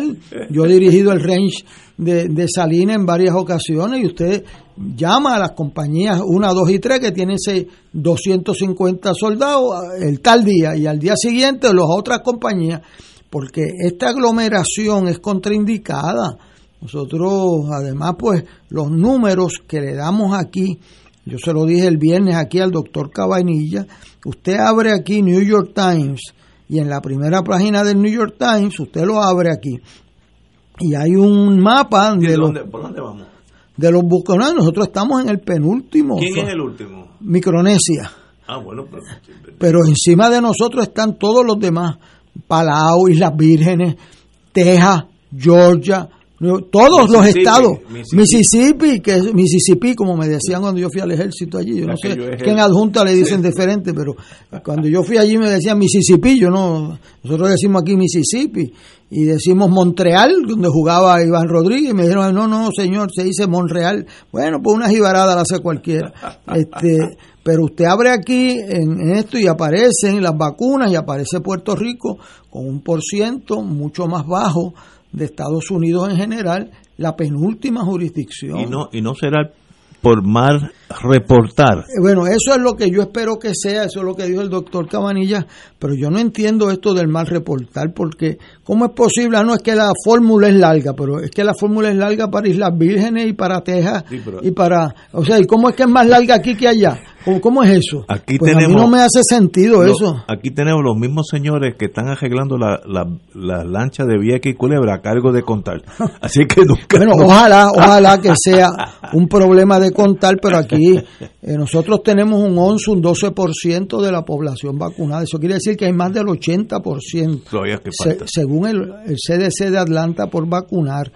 Eh, eh, según el CDC, puede ser que el CDC esté mal, pero, pero el CDC es el, que reparte. Por el reportar, o sea, O sea, pero con, con un, o sea, 85% de la gente sin vacunar hay que demostrar la, lo que ha demostrado Puerto Rico, un sistema de vacunación con unos voluntarios que se están matando, pero hay un problema de diseño. hay un problema de dejarle entrar la gente en el aeropuerto sin hacerle pruebas, de no haberle hecho pruebas a los hogares de ancianos. ¿Ah? Y hay un problema ahora de vacunación que los policías tengan que ir a, la Salvador de Horsa a amanecerse allí. Eh, yo creo que hemos minimizado el problema. Entonces, cuando yo traigo esta tabla, pues me dicen, no, que se han recibido 800 mil. Bueno, eso lo dicen aquí que se han recibido. Pero ¿cómo es eso que nosotros eh, eh, podemos estar penúltimo? O sea, ¿qué estamos haciendo más? Pues el reportaje, ah, que vamos a poner 300 personas, pero eso fue hace dos semanas y yo no me gusta estar en el sótano. Y más cuando eso representa vidas humanas.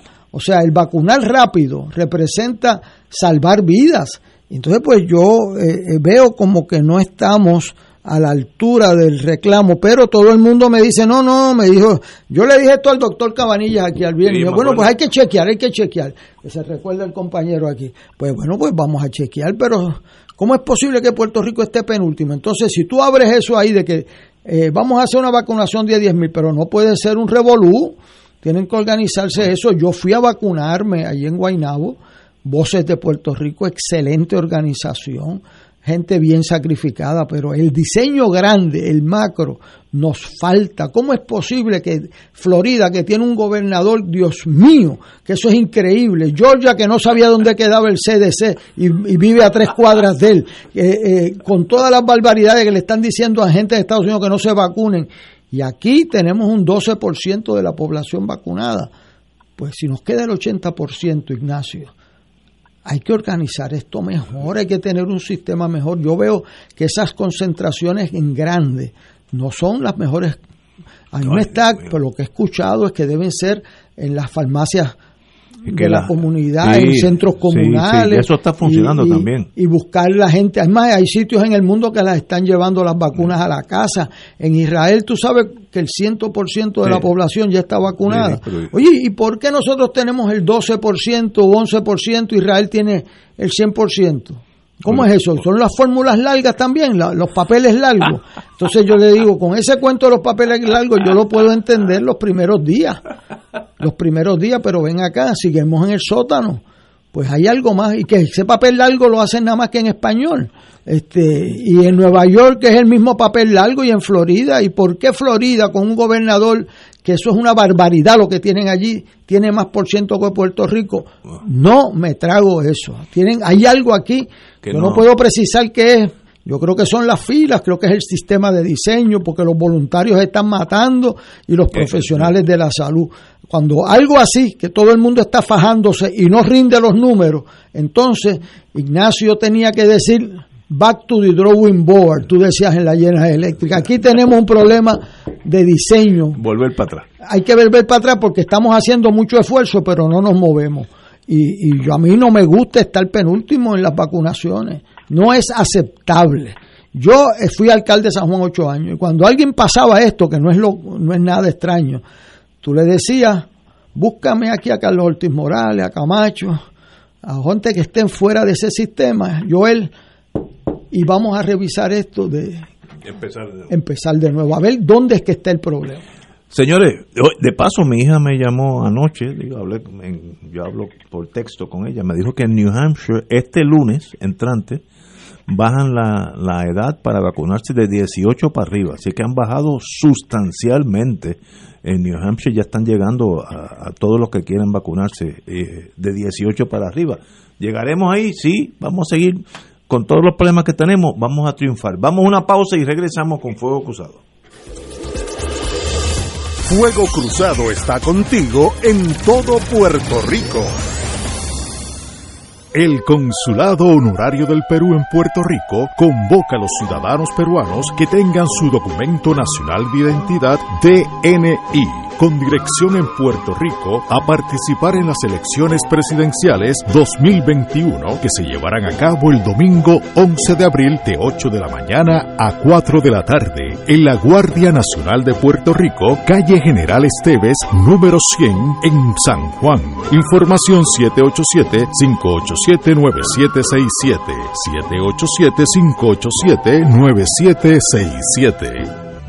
787-587-9767. Restaurame, haz de mí un hombre nuevo, tómame. Cada bautizado tiene una misión de vida y en este año misionero un grupo de laicos comprometidos con su deber cristiano se dan a la tarea de evangelizar a través de la oración y testimonio de vida. Todos los domingos de 7 de la noche a 8 y 30 de la noche en su programa Haz de mí un hombre nuevo por Radio Paz 810 AM, auspiciado por Productos Prico. Come saludable y rico con Prico. Igualas.com, servicios de contabilidad al alcance de su bolsillo.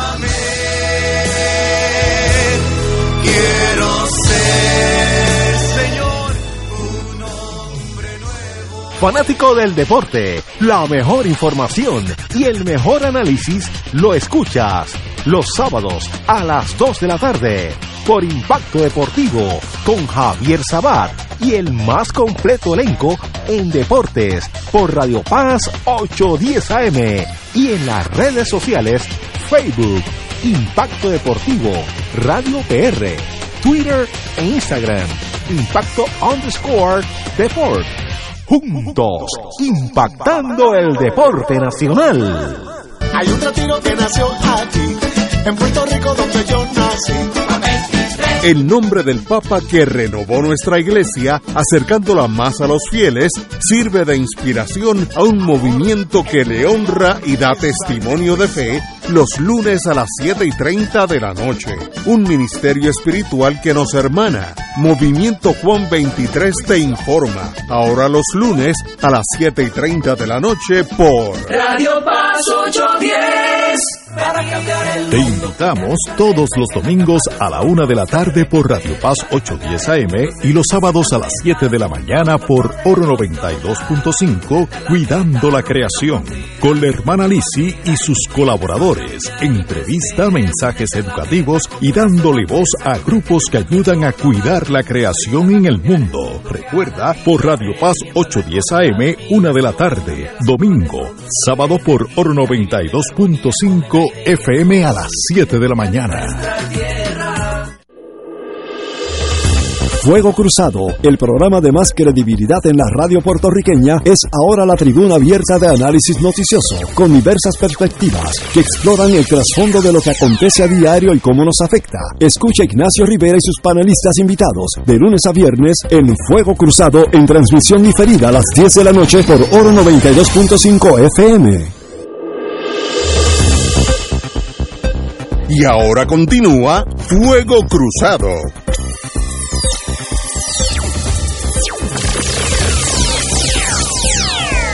Amigos y amigas, bueno, hay otro, vamos a aterrizar, usando palabras de José Arsenio Torres, mi gran amigo y gran profesor. Piden un fiscal especial independiente para el ex jefe de Hacienda. Ahí también hay un jefe pero eh, secretario de Justicia, el amigo y muy competente, eh, Emanueli, eh, recomendó la designación de un fiscal especial independiente con el fin de investigar posibles violaciones al Código Penal por parte de Raúl Maldonado, eh, que ex secretario de Hacienda, en relación al otorgamiento de un contrato cuando fungió como secretario de Hacienda lo que presuntamente provocó el desembolso ilegal de fondos públicos. Aquí hay que tomarlo suave. La tesis es, que se emitió este contrato el Contralor encuentra con razón, concluyó que un contrato otorgado por el entonces titular de Hacienda se formalizó sin los requisitos necesarios, causando el desembolso ilegal del dinero al erario. Esto era un Rico Insurance, eh, compañía de, de, insurance. Ahora, hay que ser una gran tajantemente claro. Puede haber habido irregularidades administrativas donde Rico Insurance se llevó este seguro para identidad, eh, parte, agencias del gobierno, etcétera, y no hubo hurto, no hubo robo. Y eso, pues, obviamente para mí son faltas administrativas, pueden ser serias, eh, no, no, no tengo problema con eso. Ahora, otra cosa es que eso se hizo como un esquema para defraudar el fisco. Son dos cosas diferentes. Uno es un crimen claro de, fraude al erario público y otra cosa son irregularidades burocráticas, de, de procedimientos. Son para mí bien tajantes. No, en este caso no tengo claro eh, qué está pasando porque ahora es que empieza el FEI. El FEI pues investigará ahora y determinará si constituye un delito o no.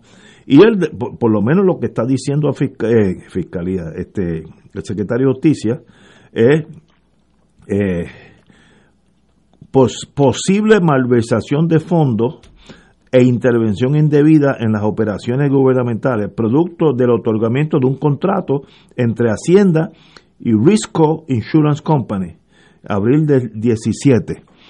Eh, como dije, es bien diferente si alguien se tumbó un dinerito o sencillamente la compañía de seguro aseguró y, y, si, y si pagó las reclamaciones o si, o si no hubo reclamaciones. Esos son dos cosas, dos casos totalmente diferentes. Para mí, una cosa son faltas administrativas y otra cosa son crímenes por fraude. Dos cosas totalmente diferentes. Secretario de Justicia, usted tiene la palabra.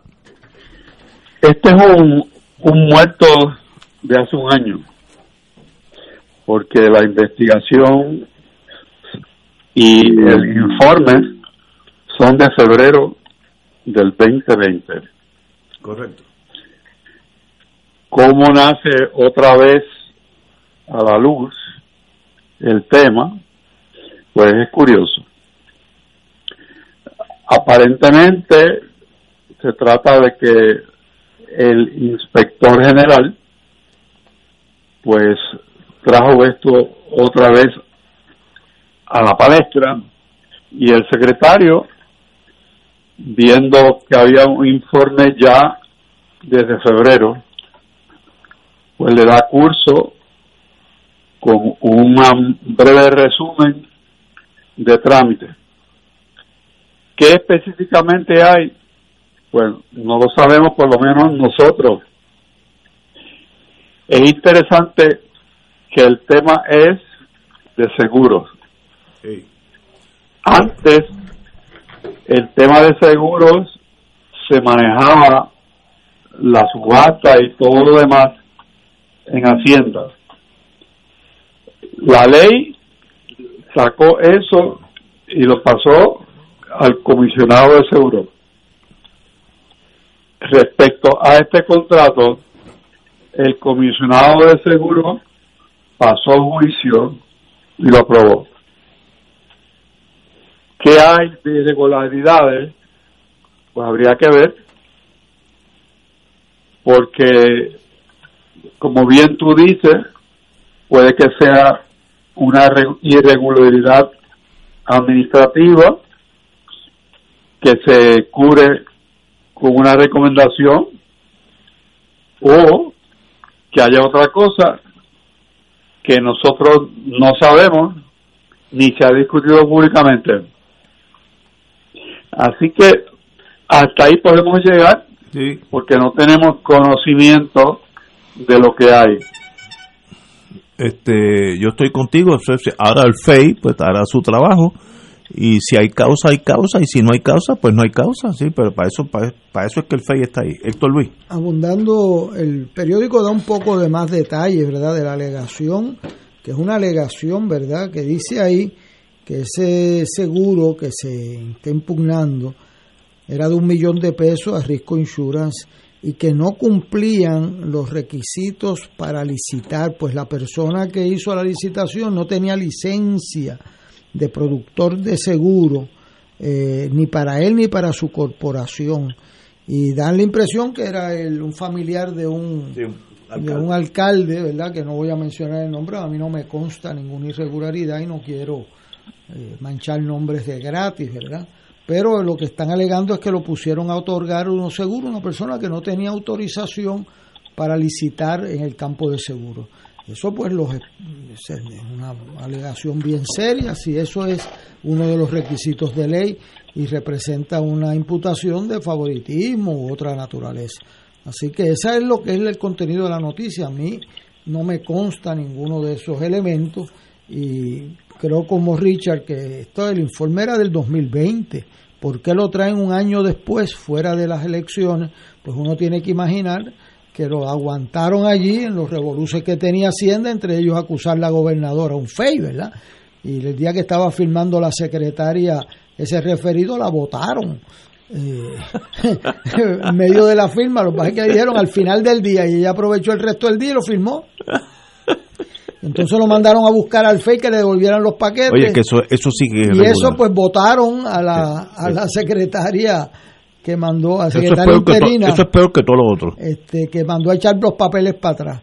Este, o sea que entiendo que con ese margen de, de controversia, pues quizás aguantaron eso un mes, pero aguantarlo un año, yo creo que el secretario, como dice Richard, dijo, espérate, espérate un momentito, esto lleva aquí un año, hay una determinación del departamento y yo no la voy a aguantar. Si otro la quiso aguantar, que responda a otro. Si no, no, pero si no, pues entonces hizo muy bien en ese sentido. Yo tengo que resolver porque si no, yo soy parte de una dilación indebida.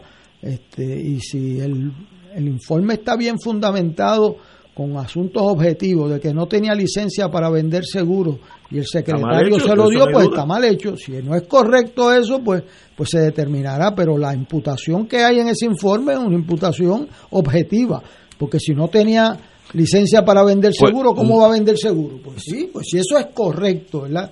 Que a nosotros no nos No, consta, pero si si eso es correcto- el secretario hizo lo que tenía que hacer. No, y no, y no hay duda que hay una acción ilegal.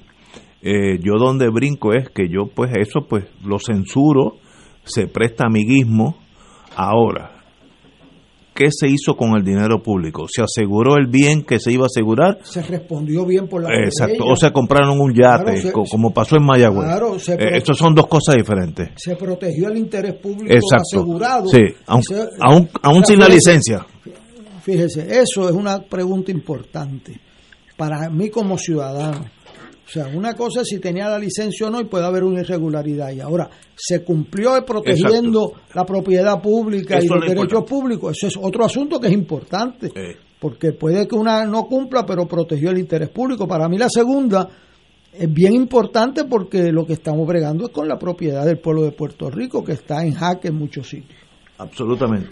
Bueno, amigos, oye, a los estadistas, Jennifer González insiste en el proyecto de estadidad, donde la, durante la visita de un congresista republicano eh, indicó la amiga, la comisionada residente Jennifer González, eh, llegó a la fortaleza ayer junto al representante Doug Lamborn, un congresista republicano, que aunque no ha endosado el proyecto, pues estuvo con ella. La comisionada aseguró que el congresista aprendió mucho de la isla durante esta visita de varias horas en la que visitó el Yunque, la, la Organización para la Naturaleza en el Viejo San Juan, excelencia, y sencillamente pues ella dice que continúa, que se acerca el día de la verdad, el proyecto de ella que pues, según la señora comisionada tiene muchas posibilidades de aprobarse en la Cámara. Eh, como diríamos, como dicen en otra estación por la mañana, eso lo veremos. Héctor Luis. Bueno, ella tiene su proyecto, ¿verdad? Eh, ella entiende que el proyecto de la representante, la congresista Velázquez y Alexandria Ocasio es un proyecto de independencia por la sala y la cocina. Ahí fue creativa, porque siempre decían que querían tener la independencia por la cocina.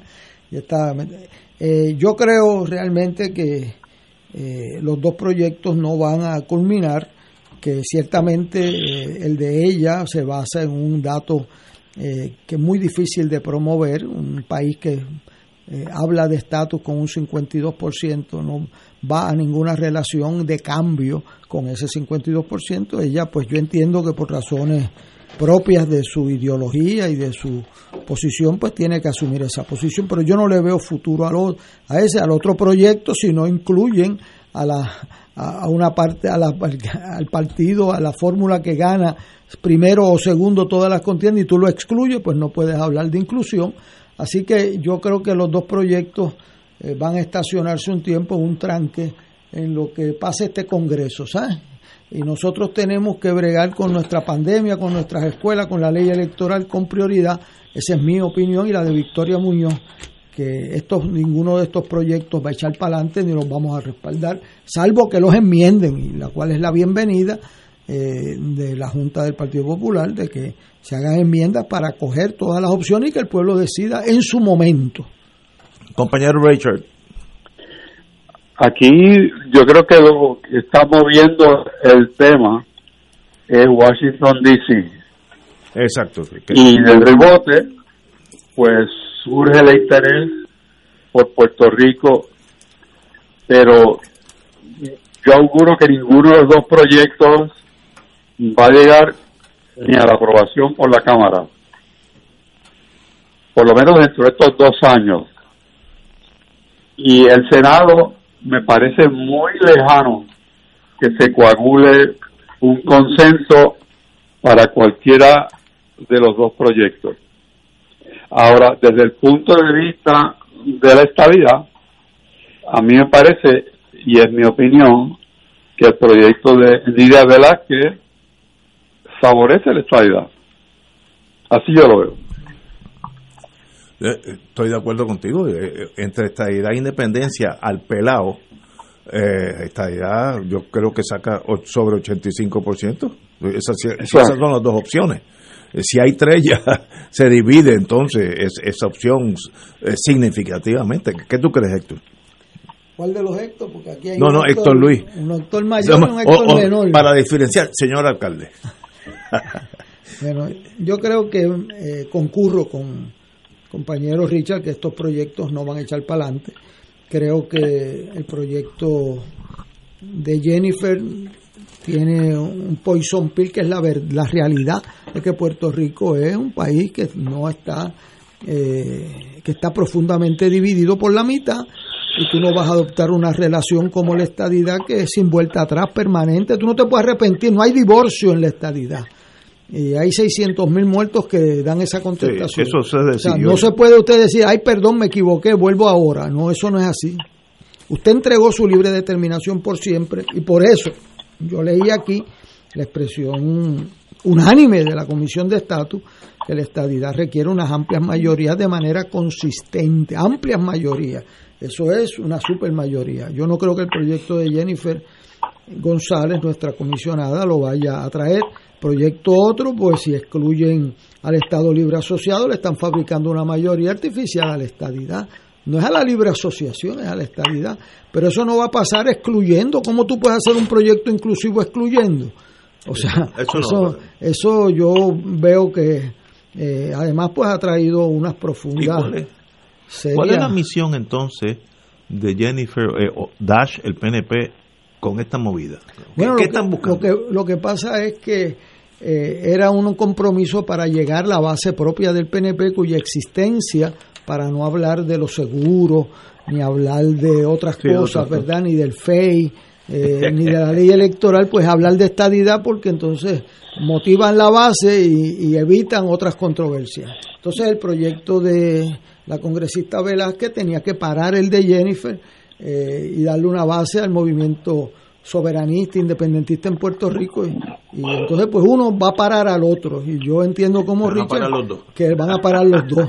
Este, además que en este momento en que Puerto Rico, como se lo dijo Riscott y se lo dijo Bush anteriormente, el gobernador de Florida, y se lo dijo Marco Rubio, en este momento con un país en quiebra, o que se lo dijo Silhammer y por poco lo fusilan en la aquí, por poco lo fusilan aquí le pidieron la cabeza a Silhammer por decir lo obvio. Yo decía, y a Héctor Richard le gusta esta frase, que yo decía, este es el único país donde lo obvio hace noticia y decir la verdad es causa de traición. O sea, el pobre Larry Silhammer lo que dijo, mire, si estamos quebrados, eso no, no hay ningún país que vaya a coger a nadie quebrado, ni de Estado, eso, eso es noticia, es noticia, Ignacio, aquí eh, y por poco lo fusilan por decir una cosa tan obvia. Nadie va a meterse a cambios con un país que, que no paga sus deudas, que no tiene, todavía tiene una quiebra sin pagar, que tiene el sistema de retiro en, en, veremos. Eh, o sea, antes de nosotros, y tiene un 12% de vacunación, según el CDC que acaba de... acabo de verlo. El, eh, testigo de ocasión es Ignacio Rivera.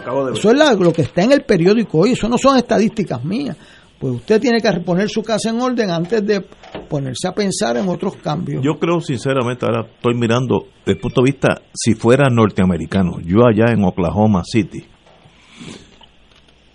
si un estado, o un, si un territorio, o una nación independiente, como vamos a decir este, St. Kitts o New Brunswick, que es una provincia que toca el estado de Maine, cualquiera, quiere ser parte de los Estados Unidos y solamente en el 52% de los votos. Yo, senador de North Dakota, considero que eso, ay, ay, qué bueno que llegaron para hacerlo, a menos que haya un interés bárbaro, por ejemplo, si el lago Maracaibo se, se, se sale de Venezuela y es el lago Maracaibo solamente y ganan por 52, puede ser que yo le dé la, la, estadidad porque hay unos intereses bárbaros detrás de ese, de ese debajo de ese, no detrás, debajo de ese lago.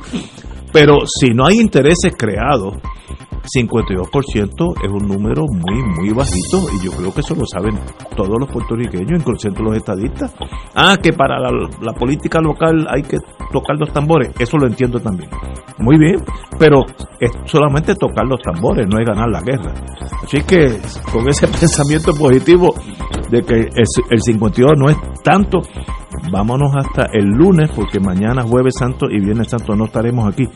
Don Héctor Richard, muchas gracias por estar aquí con nosotros. ¿Cómo no? Héctor Luis. Muchos saludos y que Privilegio. Nos veremos nosotros el próximo miércoles y estaremos aquí el lunes a las 17 horas. Hasta mañana, hasta el lunes.